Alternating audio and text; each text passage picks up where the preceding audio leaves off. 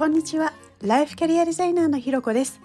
このチャンネルは自分を主語に人生をデザインするをテーマにキャリアコンサルティングやコーチングを行っているライフキャリアデザイナーのひろこが日常の中で思ったこと感じたこと自分らしく前に進むためのあれこれをお話ししています。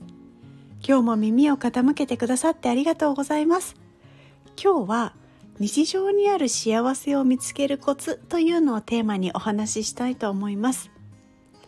いやー幸せになりたいですよね。突然ですが。いや私ももちろんなりたい人です。で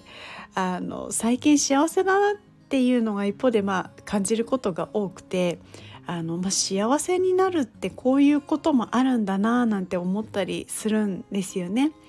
でもちょっと前までは本当こんな風に幸せを感じることってなかなかなくてですね、まあ、むしろあの幸せっていうと例えばこう仕事が大成功するとかすごいお金持ちになるとかなんか大きい家住むとみたいなとかなんかそういう成功したら幸せになれるみたいなところも思ってたりしてたんですよ。すごい漠然としてますよね。でもこうなんか私の幸せって何だろうなみたいなことを考えた時にあの、まあ、すごい漠然としていてああだから幸せを感じれないんだななんていうことを思ったんですね。で、まあ、こんなことを考えたら少し幸せを感じれるようになったので、まあ、聞いてくださる方にとっても何かヒントになったら嬉しいななんていうことを思ってあのコツみたいなところをお話しできればなと思ってるんですけれど、まあ、まずですねあの皆さんにちょっとこうお伺いしたいなと思うのがこう過去にこうなったら幸せだって思ったことを今実現できてることってどんなことがありますか？で例えば私の例でお話しすると昔こう優しい旦那さんと結婚したら幸せだなって思ってたんですよね。でじゃあ今はどうかっていうとそれは実現してるんですよね。他にもいつか自分の本を出せたらっていうのも実現していたりとこう美味しいものを食べて笑って入れたら幸せみたいのもさすがに毎日とはいかなくてもですねやっぱりそういう日も実現してたりするんですよね。でこんな風に整理をしてみるとこうお金持ちになったらみたいなそういう漠然としていたあの幸せの定義みたいなものではないんですけれど十分昔描いていた幸せっていうのを手に入れていることに気づくんですよ。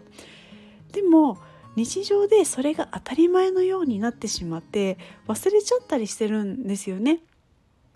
なのでこうそういうふうに日常のちょっとしたことでああこれできてるのなんかいいなとかあこれちょっと楽しいとか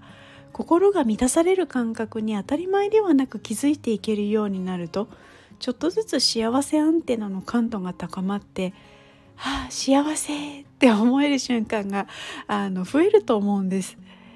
で幸せというと大きな何かじゃ感じられないっていう思い込みっていうのも自分の中にあったことにも気づきますしこの思い込みを外すっていうところもコツの一つかなというふうに思っています。ねこう幸せを言葉にあの幸せっていう言葉にとらわれる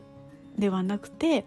こう楽しいとか嬉しいなんかいいなとかあ今日の天気なんか好きみたいななんかそういう心が喜ぶ感覚っていうのはきっと幸せの種なんだなっていうふうに思うようになりました。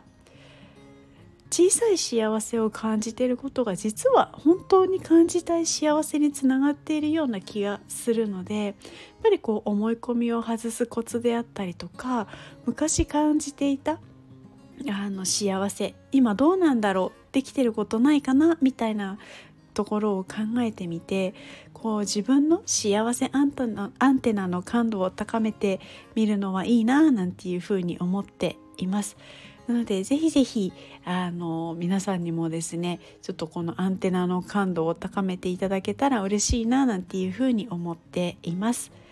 ということで今日は日常にある幸せを見つけるコツというのをテーマにお話ししました。ここまで聞いてくださってありがとうございます。いいね、コメント、レター、フォローいただけるととっても励みになります。よろしくお願いします。それではまた次回お会いしましょう。